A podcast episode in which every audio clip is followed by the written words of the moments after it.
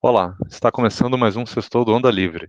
Eu sou o Fernando Lorenzon e hoje a gente vai falar um pouco sobre o governo de transição, o final do governo Bolsonaro e algumas polêmicas envolvendo também o início do governo Lula. E eu tenho aqui como convidados o Cauê Guimarães e o Maurício Camargo. É, tipo, o que, que vocês estão percebendo da, da transição aí do governo Lula? Vocês acham que. Vocês podem comentar alguma coisa, tipo, vocês acham que o governo está dentro da expectativa? Tipo, vocês já imaginavam que ele ia soltar isso? Ou alguma coisa surpreendeu positivamente ou negativamente? A gente pode explorar alguma coisa assim, até alguma outra questão política aí, atual que tenha acontecido. A gente pode falar alguma coisa. Vocês têm acompanhado é, mais, de perto? Tem alguma coisa que chamou atenção? Por exemplo, a última que eu vi aqui, a última notícia, é que o, a equipe é, da parte lá do saneamento, né, a equipe de transição, que inclusive acho que é liderado pelo Boulos, está querendo hum. É, eu acho que revogar a lei do saneamento, não sei muito bem como é que é aquela do marco do saneamento, para que empresas estatais possam voltar né, a competir sem que, eu não sei muito bem, sem que precise comprovar a capacidade de investimento, então, ou seja, é, promete que vai fazer, não consegue e fica tudo bem, né? Tipo, volta a ser aquela porcaria que era uhum. antes. Não sei se vocês viram algo assim. Então tá, tem esse risco de, de das, dos poucos avanços que a gente teve voltar atrás, né? O Alckmin vai ter que suar bastante a, aquela calvície dele lá, para pôr ordem lá no, no, galinheiro, né? Pelo que eu estou percebendo. Eu, eu, vamos ver quem é que vence esse, esse cabo de guerra aí, né? Ver se é o Alckmin, esse pessoal mais centrado, é Simone Tebet, essa galera que apoiou, ou se é a galerinha maluca, né? O Boulos e essa, esse pessoal mais o Haddad e tal.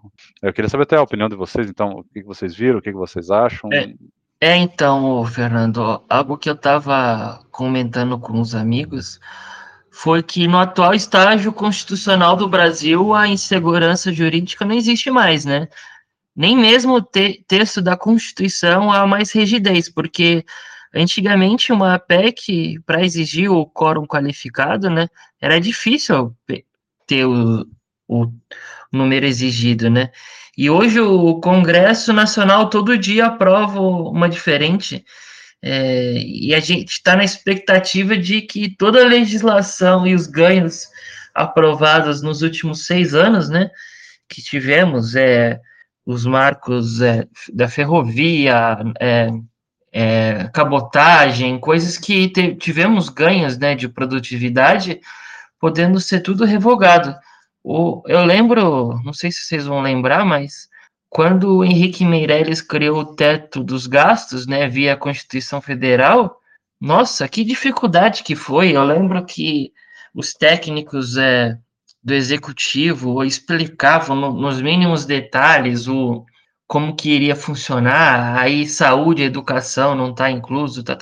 Nossa, foi um Deus nos acuda. Eu lembro de ter greve, todas as universidades no Brasil fizeram greve, não queriam estudar, porque o, teto era um absurdo e não sei o que, aprovou o teto, aos trancos e barrancos. Quão difícil foi. E agora o governo Bolsonaro, com a desculpa da pandemia, estourou o teto também. Aí agora o atual governo eleito já quer que a gente crie para dois anos para eles conseguirem pagar o auxílio, né? E, e sem nenhuma contrapartida, sem diminuir gastos, ao contrário, né? E outra questão em que foi passada com uma certa facilidade foi a lei das estatais, né? Que, que foi um ganho do governo Michel Temer, que blindava né, as estatais de influência política, e o atual governo já teve influência né, para o Arthur Lira se manter na próxima legislatura como presidente da Câmara, passou fácil, né? Que é algo que também é benéfico para eles, porque eles querem indicar aliados para comandar uma Petrobras, presidir a Caixa, Banco do Brasil e outras, né? Foi algo que a gente conquistou a duras penas e já em poucas semanas, né, já está indo caindo por terra. E aquela impressão que alguns tinham de que poderia ser um governo de coalizão, não um governo do PT, né, caiu por terra antes mesmo deles assumirem. Ah, pois é. E você, Cauê, tem alguma coisa que você viu aí que chamou a atenção? Ah, eu acho que a expectativa era que não seria tão ruim assim, pelo menos no primeiro momento. É, eu acho que é, o mercado em geral tinha de um lado um louco e do, outro, e do outro lado um ex-condenado que iria tentar limpar sua barra. É, talvez pudesse aparelhar as instituições, mas não tão rápido, não é, nem, nem, nem sem ter assumido, nem sem ter assumido ainda a, a presidência. Assim, é um, é um caos, é um, é um negócio é, assustador. Do ponto de vista econômico, as medidas que estão pintando por aí vão quebrar o Brasil rapidinho. É, e aí, acho que o Maurício citou algumas, mas assim, é, não é, é, é são vários ao mesmo tempo é a PEC kamikaze, é o, orçamento secreto, é o revogar o marco do saneamento, é, tem uma outra boa também, é, qual que era? Ah, que é, do, do, da quarentena em estatais. Então, por exemplo, eu sou eu sou filiado um filiado não, eu sou um dirigente de um determinado partido, eu sou dirigente do PT. Aí é, eu, o PT ganhou as eleições. Eu não posso ocupar nenhum cargo em estatal por 36 meses, justamente para evitar corrupção, escândalo, etc. Eles conseguiram revogar essa medida de 36 meses para 30 dias. É, e pior, é, é, justamente por causa da corrupção que, que aconteceu na Petrobras, criou-se uma regra que é, as empresas estatais só podem investir em publicidade meio por cento da sua receita, que já é uma baita de uma grana. Nessa canetada que o Congresso fez durante essa semana, eles mudaram para 2%, de meio a 2%, ou seja, multiplicou por 4 o valor que o PT vai ter para gastar com publicidade é, usando estatais como meio. Então, assim, é, é um retrocesso gigantesco. É, todo dia uma notícia assustadora, e aí você vê os ministros do, do, do Lula, as indicações, uma pior do que a outra. É o Haddad para a Fazenda, é, assim, o, quem mais? O, o, o Mercadante para o BNDES. Assim, é um negócio. Essa, é, essa do Mercadante não foi o que motivou mudar essa lei da, das estatais para poder indicar ele? Foi, foi. foi né? Uhum. Então, assim, é um, é. um negócio tá, assustador. A Bolsa, a Petrobras, ela chegou a bater, se eu não me engano, 36 reais esses dias, ela caiu já para 20. É, o mercado está assustado, apavorado, o dólar começou a subir de volta, é, então, assim, vai ter que subir juro, porque se mantiver os juros do jeito que estão, o, o dinheiro vai embora.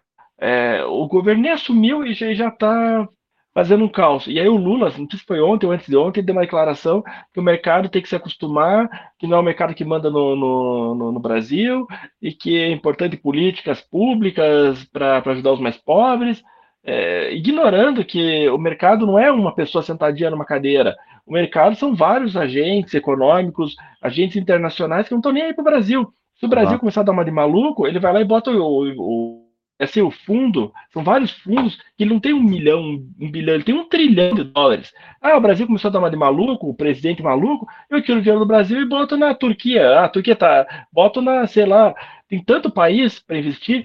Então, assim, é, o, o, Lula acha que é um banqueiro sentadinho lá que, ó, eu quero que o presidente faça. Não é isso. O mercado é muito mais do que um banqueiro, citando aí Itaú, Bradesco, é muito mais gente que é, compõe esse mercado. É, inclusive, essa questão aí da, do, do, mercado e tal, e da, da bolsa, o, pessoal fala, ah, mas é, a bolsa não quer que eles ajudem o, os pobres. Cara, o que que gastar com essa PEC kamikaze, o que, que tem a ver com ajudar pobre? É, eles não estão aumentando auxílio nem nada, tipo, igual você falou essa da, das estatais, ou colocar o mercadante. O que, que isso tem a ver com ajudar, ajudar os necessitados, sabe? Essas medidas. É, olha o populismo, né, cara? Pô, quer ajudar é os pobres? Beleza, né? É que a PEC Kamikaze, desculpa te interromper, teoricamente a PEC Kamikaze é para dar auxílio de 600 reais para os pobres, para tirar da, da, da, miséria e várias pessoas que estão passando por dificuldade. Só que vai estourar o orçamento, entendeu? Esse é o problema. Sim, mas não é só esse. O, é, é que tá. Eles não estão fazendo nenhum corte de gasto, igual você falou, né? Não tem uma, um compromisso de fazer nada. É, é, é só populismo, né? É, não tem contrapartida. E a taxa de câmbio tá 13,75, né? Não, desculpa, a taxa de juros. e já estão prevendo que pode chegar a 16 e o câmbio chegar a 5,86. Então, é, é, é um impacto muito grande essa irresponsabilidade. Não, é, eu também acho. Na verdade, 5,70 já minha previsão para logo, logo vai bater o câmbio. E acho que 16, acho que talvez não chega. É, possivelmente na próxima reunião deve ir para 15, 15,5, 16, talvez lá em 2000, final de 23, talvez 24. Mas é, tudo vai depender da, da, das maluquices aí. Então, assim, o único nome é, que, eu, que, eu, que me animou um pouco, eu acho que é Bernardo Afif, a Pipe, é um cara que conhece. É, a Pi, é. Uhum. é. Eu ia falar dele agora. é, é o único nome, assim, animador, e, e, não é nem ministro, nem nada. É um foi chamado para estudar uma reforma da tributária. Vai ser um, vai ser um cargo de segundo escalão. Então, assim, começou muito mal esse governo. É, vai ser complicado. Serão quatro anos complicados. É, é inclusive, é, tinha é, é, que tá. Já, algumas pessoas, né, pelo menos esperavam um pouco de bom senso por parte ali do, do, do pessoal mais técnico que estava apoiando o, o, Lula, né? É, eu não sei ainda se vai dar certo ou não. Agora, o que, o que me espanta é o seguinte: tudo isso que já está acontecendo ainda é no governo Bolsonaro. É, eu não entendi muito hum. bem por que, que, por que, que já está acontecendo esse tipo de coisa no governo Bolsonaro. É porque o, o, o PT já está conseguindo articular, mesmo com o pessoal não, não estando empossado ainda, já estão conseguindo é. influenciar é. o Centrão, é isso, Maurício? Diga lá. É, rei morto é rei posto, né? O é. Bolsonaro tem a caneta por mais 14 dias, mas não apita mais nada, né? Os presidentes das casas do Senado e da Câmara já estão negociando para manter a presidência. Então, é, já, já, já é um novo governo, só, só falta pegar a caneta, mas já está prevendo já tudo, porque ele não tem mais nada a se fazer, né? Sim. E outra coisa que eu ia perguntar é, vocês. Ah, eu ia perguntar um negócio aqui, que que era? É, bom, a, a, questão da movimentação do Centrão, né? O, o Lira, esses aliados, eles já foram então meio que cooptados pelo, pelo PT, né? É, tipo, o Lula já está exercendo essa influência. É, vocês acham que isso é só por conveniência, por, por parte deles do Centrão mesmo, para apoiar, ou já tem alguma algum esquema, é, tem, tem alguma coisa? E outra, por que que o, acho que o Carlos, não, o Eduardo Bolsonaro, por que que votou a favor do Mercadante? Tipo, é, o que que tá acontecendo que tem uma galera que, mesmo do lado do Bolsonaro, acho que até a Zambelli, que tá apoiando algumas uhum. medidas. Isso é muito estranho, eu não consegui entender o porquê disso. É, não, é o bolsopetismo, né? Não, mas isso tem explicação, Fernando, é, é, é algo um pouco mais complexo. É, o que acontece é o seguinte, o Lira, o Arthur Lira, ele está negociando, é, se eu não me engano, 500 cargos de segundo escalão para gente do PT no governo Lula. Então, por isso que ele já está apoiando a PEC, a PEC aí do, do a PEC Kamikaze. E ele também está é, negociando com o Lula, e é o que tudo indica, e o que é falado em Brasília, é que o Lula vai apoiar o Lira para a presidência da Câmara em 2023. Então, é por isso que ele está articulando a favor dessa PEC.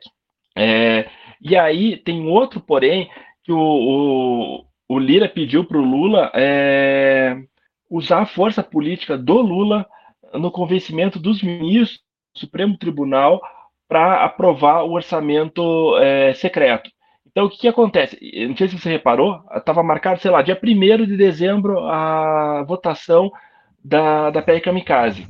Aí, estava marcado para o dia 2 de, jane... de dezembro é, a votação do orçamento secreto no Supremo.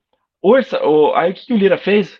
Esperto que é, ele pegou, em vez de deixar no dia 1, ele jogou para o dia 3. Aí, o que o Supremo fez? Jogou para o dia 9. Aí o Lira pegou e remarcou a votação do, do, do da PEC Kamikaze do dia 3 para o dia 10. Ele sempre joga um dia depois do julgamento do orçamento secreto. Por quê? Porque ele está fazendo chantagem. Vamos lá, de uma forma indireta, uma chantagem ao Lula. É, ó, eu só vou é, votar a tua PEC Kamikaze quando eu tiver o meu orçamento secreto aprovado. E aí ontem é, saiu o julgamento, tá cinco votos contra o orçamento secreto e quatro a favor do secreto. Aí o Lewandowski pediu vistas no, no, processo. E falta o Lewandowski e o Gilmar Mendes votar. Então eles podem virar a favor do orçamento secreto. Então, é, assim, é, é nojento. A política brasileira é nojenta. É, o orçamento secreto, existem os cinco princípios da administração pública que são, é, isso é do direito, tá? Isso está na lei, que é a legalidade, impessoalidade, moralidade, publicidade e eficiência. É, eu não consigo do direito, mas eu não consigo entender como que um juiz do Supremo Tribunal é, não consegue ver, por exemplo, o problema da publicidade, porque todo toda verba pública tem que ter dada, tem que ser é, informada para a população. O orçamento secreto ele esconde isso. Tem um outro princípio que é da moralidade. É, você não pode deixar um grupo de senadores, de senadores ou deputados com mais, mais poder do que outro grupo. Todo mundo deveria ter o mesmo, o mesmo, o mesmo poder, que é o da impessoalidade. Então, é, violentamente é, é agredido a, a, esses princípios do direito, uh, princípios fundamentais da administração pública dentro do direito e, e, com o aval do, do, Supremo Tribunal.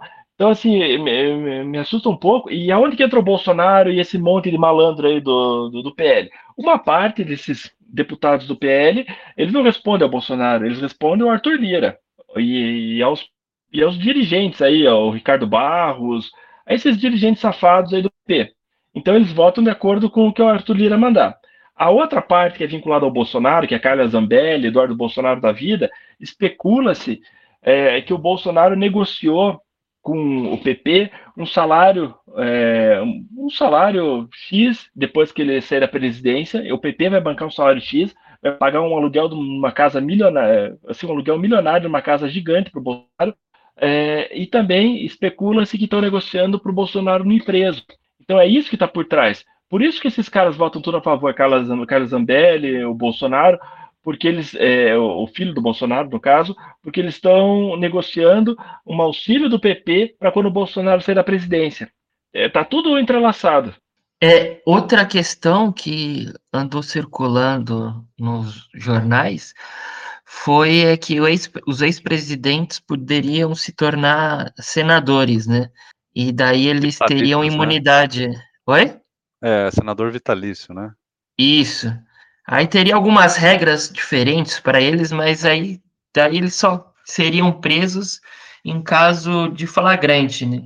Porque o medo do Bolsonaro hoje em dia é ser preso, né? Ele até andou falando, parece que essa semana, em um evento dos militares, que ele tem esse receio. É, só, só uma a... pergunta, Maurício, desculpa interromper. Ele, por que ele poderia ser preso? Qual que é a. Eu acredito a, que seria alguma seria alguma coisa da pandemia, né? Hum, que a CPI tá. que a CPI fez um relatório indiciando ele, né? Então acho que seria isso. Ele tem esse receio que talvez ele tenha escutado alguma coisa de bastidor, de ABIN ou algo do tipo, né? Que ele tem acesso a muitos policiais federais também, né, que são próximos ideologicamente, podem tá, acabar passando essa informação. É, e desculpa, daí. É, verdade, desculpa te interromper, Maurício. Na verdade, são duas coisas que ele pode ser preso. A primeira e mais grave é que é, o, é o, a rachadinha os esquemas de rachadinha dele. Isso está tudo em sigilo de justiça, porque ele é o presidente, e depois que ele sair, isso volta a ser julgado normalmente. Então, é rachadinha o problema. E o segundo problema que pode vir a acontecer é sobre a, aí sim sobre a vacina, sobre a vacinação e sobre. Eu já acho meio que improvável a da rachadinha, porque eu lembro lá no Rio de Janeiro o número de deputados estaduais que tinham rachadinha também até valores superiores do Flávio, e que nem o, aquele André Siciliano, que era o presidente da LERJ, do PT, era um valor bem superior ao do Flávio. Então acaba, vai, vai vendo um, um acordo para que todos passem ileso. Agora já a pandemia, não sei, bem improvável. E daí o, o eu vi que o Arthur Lira estava negociando com o PL, né? que o PL tem bastante deputados, votavam a favor é, dessa PEC, aí o Lira entregava os votos do PL para o Lula, né, dessa PEC de transição, e daí fazia um acordo para ele colocar a votação essa PEC de ex-presidentes virarem senadores. Só que parece que o, Pacheco, presidente do Senado, não estava curtindo muito a ideia.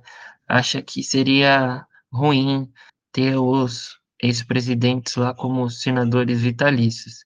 É isso que eu vi recentemente, né? não sei a quantas andas agora. Tá. É... Deixa eu pensar uma outra coisa aqui que a gente podia comentar. Se vocês lembrarem de alguma coisa, depois eu edito, tiro aqui. É... Tinha alguma notícia que eu queria falar. Na verdade, tem várias, né? Várias coisas. É... Ah, eu, eu vi um, uns números, o Cauê talvez vai saber. Eu estava vendo até no, no LinkedIn, alguém postou lá, é, uns números assim positivos da, do governo Bolsonaro, sabe? De agora, no, no fim do ano, aí, superávit, não sei o quê, aumento de, do PIB, não sei o quê, um monte de coisa, nem lembro exatamente. Teve alguma coisa, algum crescimento, alguma coisa positiva né, nesses últimos meses aí, novembro, dezembro? É, eu vi algum... é, mas eu não tive paciência para ler e Cara, eu imagino que sim, porque a pessoa que eu vi que publicou não é bolsonarista e ela é e ela é uma pessoa realista. Mas eu não, não acompanhei, nem estou por dentro dos dados da economia atual. Eu estou PIB, essas coisas, eu estou bem por fora. Eu é, estou vendo mais a perspectiva de ações, juros no, no futuro aí que tá, tá meio caótico. Mas eu imagino que sim, Fernando. Parece que parece que deu alguns resultados positivos, mas eu estou por fora. E você sabe dizer o motivo de ter tido resultados positivos? Tem alguma coisa específica que aconteceu? Um crescimento natural de fim de ano, de, de alguma coisa? É estranho, né? Porque está acontecendo justo depois do governo Lula, né? Depois do, aliás, da, da, das eleições. É, é, aí fica aquela coisa, a gente poderia ser desonesto, né, intelectualmente, falar que não, é o efeito Lula, alguma coisa assim, né? Eu, Cara, eu poderia não sei. É. Eu, eu acho que o, o aspecto inflacionário ajuda, né, o Cauê, nesse que o Paulo Guedes ele queria fazer um ajuste fiscal pegando a inflação, né, com aumento de receitas via inflação para pagar, mas acabou dando errado, como a gente está vendo.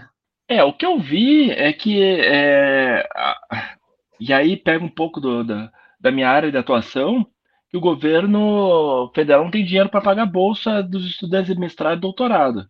E, cara, eu vi um monte de reportagem reclamando disso. Então, eu também não sei até que ponto que esses dados econômicos são positivos. É, talvez sejam dados dos últimos meses. Eu vi também que a inflação recuou um pouco. O governo conseguiu é, conter a inflação, segurar um pouco a inflação, que está descontrolada no mundo todo. Talvez seja esse um dos, dos dados positivos também. É, o que o Maurício falou faz sentido. Com inflação alta, é, é óbvio que, que, os gastos governamentais aumentam, a receita governamental, porque é imposto. É, e aí, um produto que custava 10, tinha, se pagava, sei lá, 10% de imposto, gerava um real de imposto para o governo. Para esse produto custa 20, paga 10% de imposto, gera dois reais de receita para o governo. Então, teoricamente, se for é, arrecadação do governo, é, deve ser muito vinculada à inflação. Tem que dar uma pesquisada. Enquanto vocês comentam aqui, eu dou uma olhada rapidinho para ver se eu acho alguma coisa. É, e, e, Fernando, uma coisa que eu acho que pode fazer um turnover assim com em relação ao investimento, eu estou vendo aqui que a CEMIG tá te, é a ação que está mais subindo no dia de hoje. Por que deve ser isso? Não acompanhei. Mas o pessoal vendo que a nível federal tenha muita coisa ruim vindo, como essa lei da estatal e o plano do Zema de privatizar e ele tendo sido reeleito, pode fazer com que ela ande e consiga finalmente ser privatizada. Aí, governadores que tenham mais essa mentalidade de passar serviços públicos para o privado, é o caso do Zema, do Tarcísio e do Eduardo Leite, pode acabar atraindo investimento e fazendo um bom governo, ao contrário do nível federal que está andando ao contrário. Né? É, é, ou seja, o nível estadual pode salvar o estrago do, do federal. Inclusive, uma coisa. Que... Pode falar.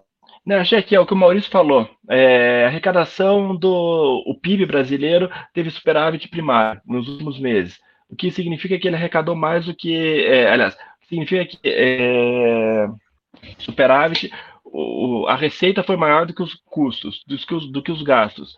E aí, por que, que isso aconteceu? Por causa da inflação. Aumentou a inflação, mas isso eles não falam na nota técnica, né?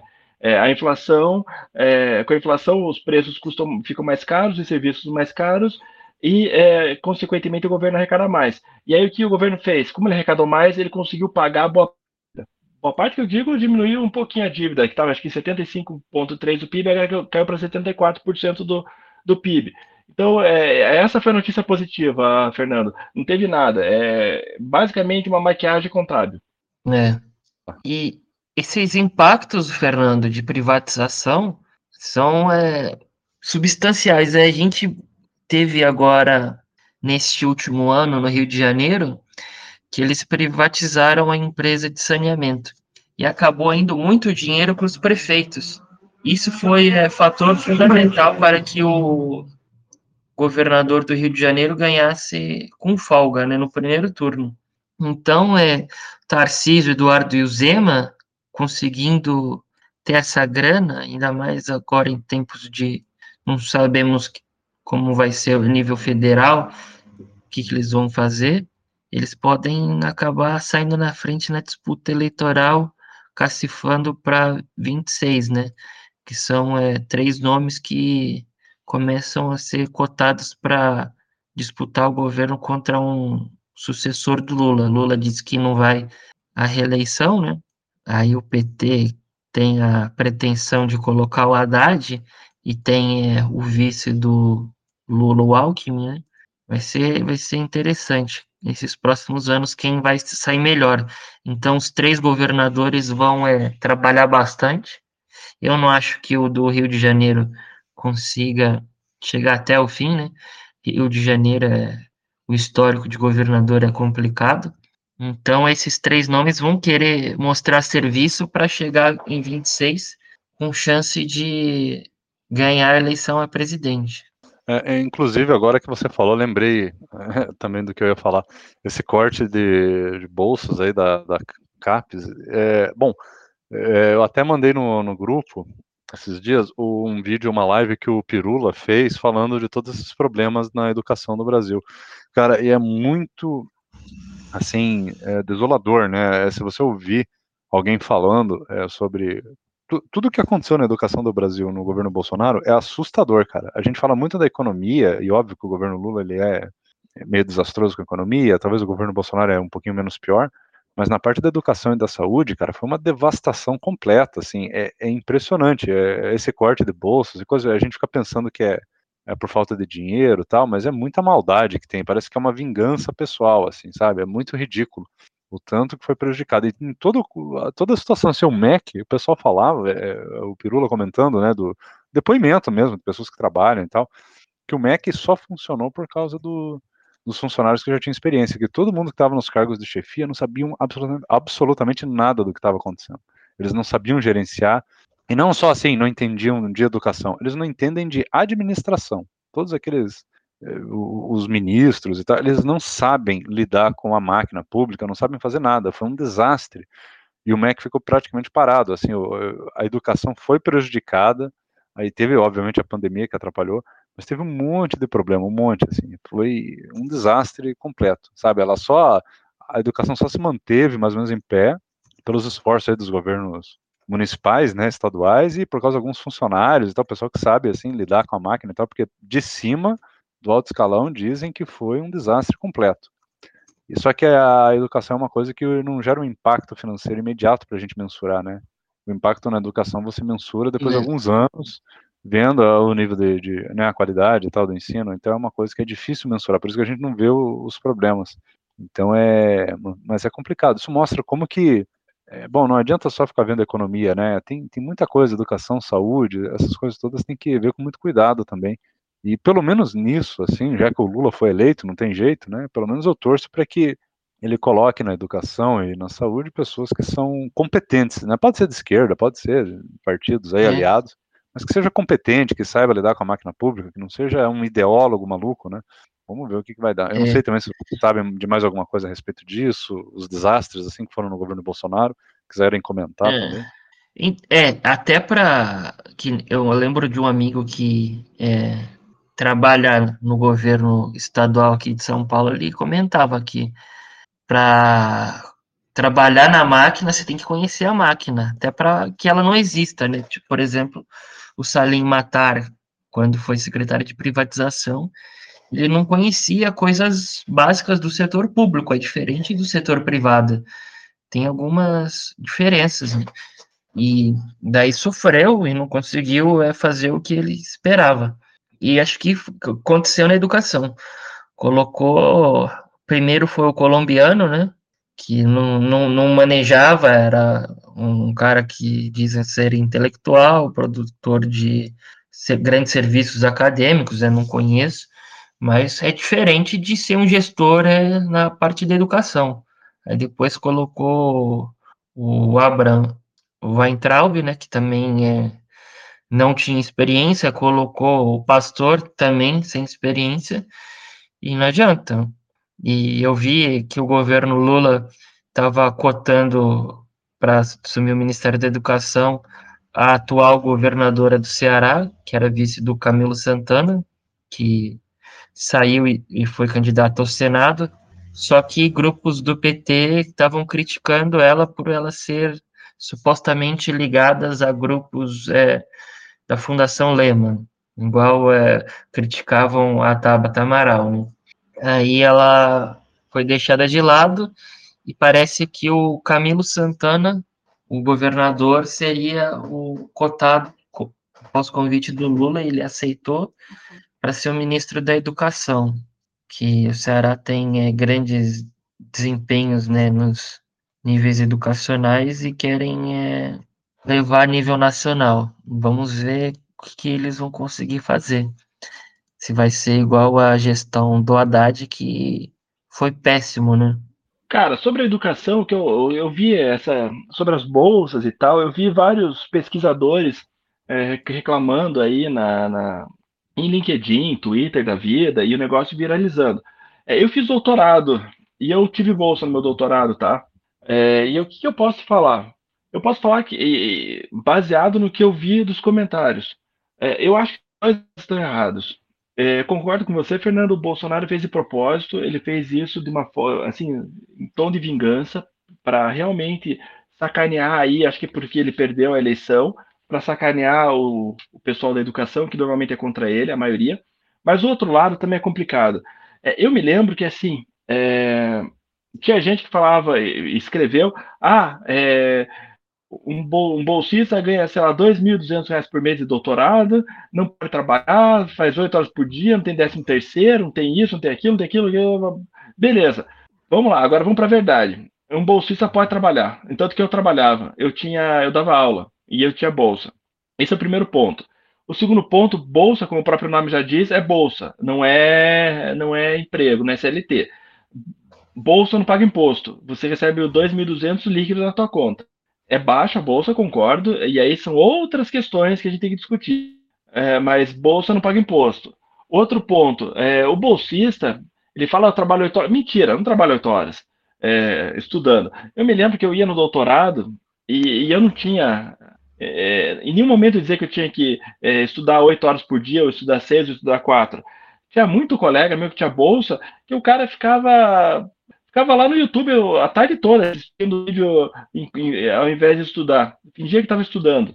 Sim, é, a bolsa não é bem assim. E tem outro problema. A grande maioria da, da academia brasileira, do que eu vejo na academia, do que eu vi na academia, são é, estudos que não levam a nada. É o auto-engano é, não é nada prático, vai resolver um problema da sociedade também não vai agregar nada na pesquisa. Então, por exemplo, existe um problema em pesquisa operacional chamado cacheiro viajante. Aí tinha lá um algoritmo de 1900 e lá vai bolinha que resolvia aquele problema com um computador em 75 segundos. Aí alguém desenvolveu uma nova solução que desenvolveu em 74 segundos. Aí alguém desenvolveu uma nova solução que desenvolveu em 73 segundos. E assim por diante. E aí tinha colega meu do doutorado, cara, a gente já está, sei lá, 30, 40 anos, 50 anos que foi desenvolvido esse problema, que ele ainda estava tentando otimizar e melhorar em meio 0,005 milésimos de segundo é, o problema anterior, gente que sido resolvido por alguém. E assim, cara, isso não vai resolver nada. O problema do cachorro não é o problema é um problema muito simples do ponto de vista é, é, prático que ninguém usa. A gente resolve problemas complexos. Então, ao invés de pesquisar algo novo, algo que pode resolver problema, não, eles ficam brigando por milésimo de segundo. Cara, eu, eu particularmente eu não vejo isso como é, agregador. E aí você pega e fala, pô, é, aonde que esse pessoal está publicando? Ninguém publica em revista, a maioria das publicações são irrelevantes. Você não vê pesquisador, são poucos os pesquisadores brasileiros que têm é, um trabalho referenciado lá fora. Então, assim, é o auto-engano. Eu acho que é, tem de tudo um pouco. O governo Bolsonaro exagera, os pesquisadores também é, se é, superestimam, eles não são tudo isso. Então, é, talvez em alguma área específica, na área de biologia, na área de medicina, é, talvez um ou outro engenharia, em matemática, mas assim, é um auto-engano generalizado. Então eu acho que tem de tudo um pouco. Mas o governo Bolsonaro foi horroroso na, na educação, sem dúvida nenhuma, foi muito ruim na saúde, sem dúvida nenhuma, mas eu acho que a gente tem que. É, o outro lado também exagera. Ah, beleza. Quer comentar alguma coisa, Maurício? É, não, eu concordo com o Cauê. Uhum. Não, beleza. É, é, então, é aí que tá, né? Esse pessoal, é, geralmente eles querem, tipo assim, ganhar a vida fazendo só isso, e, e não é bem assim que funciona, né? Depende muito, né? É, tem, tem casos e casos, e, assim, é, a parte científica no, do Brasil, eu não sei se o Brasil é muito, é, ele, ele não é muito competitivo cientificamente em várias áreas, né? Eu acho que talvez o, o são áreas muito específicas, igual você falou, né, cara? Talvez alguma coisa de biologia, medicina tal, se destaca, mas o resto é muito. É, é, tem, eu nem acho assim que seja desnecessário. Pode ter os estudos, só não merece ter talvez um, um orçamento muito grande, né? E enquanto esse pessoal fica discutindo, é, obviamente porque eles votam, tem esse problema, né? O pessoal que é bolsista, o pessoal que é, é mais velho, tá, eles votam, eles fazem pressão política e tal. Mas o maior problema da educação que a gente tem, todo mundo discute e tal, todo mundo que entende do assunto, é na educação básica, né? Então, é, a gente está formando semi-analfabetos, o pessoal está indo para a faculdade semi-analfabeto, está saindo da faculdade semi-analfabeto, uhum. e os investimentos, o pessoal está discutindo para pedir mais e mais investimento. Tá, tá, certo que os cortes foram errados, mas mais e mais e mais investimentos para bolsa, para pós, para não sei o quê. É óbvio que isso daí não, tipo, enquanto a, a educação básica não for priorizada, não, não adianta ficar investindo lá no topo, né? Se a base está tá com problema. Então, é, existe um corporativismo né, nessa área, a gente pode admitir que tem, de fato, um, um certo corporativismo. É, muita gente analfabeto funcional lê, mas não consegue interpretar o, aquilo que ela lê. E é o que você disse, a educação nível básico, as pessoas chegam nas universidades não sabendo o básico. Cauê, como professor universitário, sabe melhor que nós, né? É verdade, é verdade. Eu estava discutindo com algum professor esses dias sobre isso, é... e aí eu falei que a gente tinha que investir mais em educação básica e tal, e aí começou, não, é, porque eu sou professor, porque é, melhorou muito, porque o governo Lula, porque não sei o quê. Então, assim, é, o, o, Brasil é complicado. Eu, eu, acho que, não é só o Brasil, acho que a América, América Latina também. A gente vê a Argentina é um caos, a gente vê é, agora o Peru está um caos, a gente vê o México é uma bagunça, uh, uh, os países ali da América Central. Então eu acho que a gente, eu acho que a gente uh, ainda precisa evoluir muito, principalmente aqui na América, América do Sul e América Central. A gente tem um, um sério problema de, e eu acho que a base é a educação. Enquanto a gente não evoluir como na, na educação básica para depois evoluir numa educação superior, a gente vai ficar para trás e aí a gente vai continuar idolatrando político e sendo um país subdesenvolvido. No final das contas, o que todos nós somos, países da América do Sul e Central, são, são subdesenvolvidos. Ah, beleza. É, bom, eu acho que por esse assunto, acho que deu. A gente comentou bastante. Acho que não, não tem muito que se alongar. É, então eu vou encerrar. Então eu vou agradecer a presença do Maurício Camargo, do Cauê Guimarães, então a gente falou aí um pouquinho sobre o esse início, a gente pode considerar um início do governo Lula, esses problemas que estão acontecendo, os problemas do final do governo Bolsonaro também.